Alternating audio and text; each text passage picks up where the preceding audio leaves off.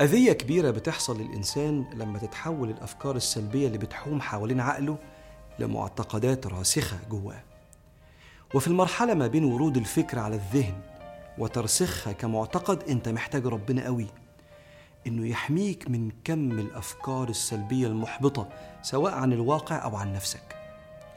وغالبا هذه الأفكار بتقطعك عن السير عن الله أو عن الحياة السوية وليها مصدرين الأفكار السلبية دي. إما الوساوس الشيطانية المؤذية وإما النصايح البشرية المضللة. والزن على الودان أمر من السحر. عشان كده ربنا ختم آخر رسالة سماوية القرآن نزلت على الناس عشان تاخد بإيديهم لربنا. ختمها بالاستعاذة من خواطر السوء الصارفة عن الله أو الصارفة عن الحياة الهادئة السوية واللي مصدرها الجن والإنس. وهفكرك إن سيدنا رسول الله قال أنزلت علي الليلة آيات لم يرى مثلهن قط. قل أعوذ برب الفلق وقل أعوذ برب الناس. وقل أعوذ برب الناس هي ختمة المصحف. قل أعوذ يعني أعتصم وأستعين وأحتمي بالله. برب الناس ملك الناس إله الناس ده مش كلام ليه معنى واحد مكرر. فرب الناس هو الخالق. ملك الناس هو المالك المتحكم إله الناس المتمكن من ذلك في جميع المخلوقات. وده نوع من الأدب كأنك بتقول له أنا داخل بستعين بيك وأنا عارف أنا بستعين بمين؟ الرب الخالق المالك المدبر الإله. من شر الوسواس الخناس.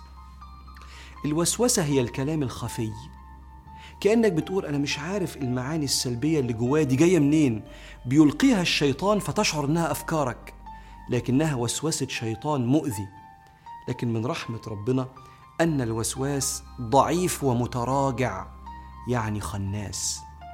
ليس له سلطان أمام سلطان الله وليس له قدرة ولا سيطرة أمام إرادة الله اللي أنت بتستعين بيه على وسوسه الشيطان. وبعدين جات لك لفتة حلوة قوي في الصورة. بيقول لك الذي يوسوس في صدور الناس. المعاني السلبية والهم لو استقر في القلب يأذيك قوي. لكن وسوسه الشيطان ما بتبقاش في القلب بتبقى في الصدر. فربنا انت بتقول له يا رب احميني من إن هذه الوساوس اللي بتلقى على صدري ترسخ في قلبي. كأنك بتقول له يا رب لا أملك طرد الأفكار لكن أنت تملك حمايتي من الأفكار السلبية. وساوس الشك في الأحبة فتعيش وانت فاقد الثقة في اللي حواليك اللي بيحبوك. وساوس فقدان الثقة في النفس وساوس سوء الظن بالرزاق سبحانه وتعالى اليأس من إصلاح الأحوال الإحساس بالعجز الدائم أمام الأحداث والمشاكل كلها وساوس الشيطان بيلقيها. لكن العجيب إن ربنا قال الذي يوسوس في صدور الناس من الجنة الشياطين والناس. فختم القرآن إن خد بالك وأنت سائر إلى الله خد بالك من بعض الناس المحبطين والسلبيين والمشجعين على الحرام والفساد والمزينين للباطل والعصيان. خد بالك إن هم ما ياثروش على نفسيتك وأفكارك ومعتقداتك.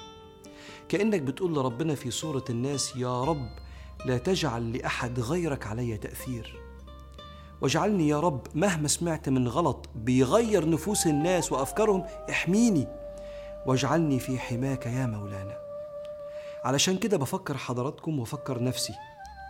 قدس قراءة المعوذتين قل أعوذ برب الفلق وقل أعوذ برب الناس ثلاث مرات زي ما النبي وصى عليه الصلاة والسلام بعد الفجر وثلاث مرات بعد العصر قبل المغرب كده. أو في أي وقت من اليوم. المهم إن أنت تكون دائم الاستعانة والاستعاذة بالله من شرور الأكوان وشرور الإنس والجان.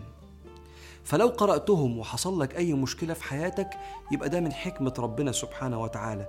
وقد يخلق المنحة داخل المحنة. فاسأل ربنا يفهمك حكمته من أفعاله.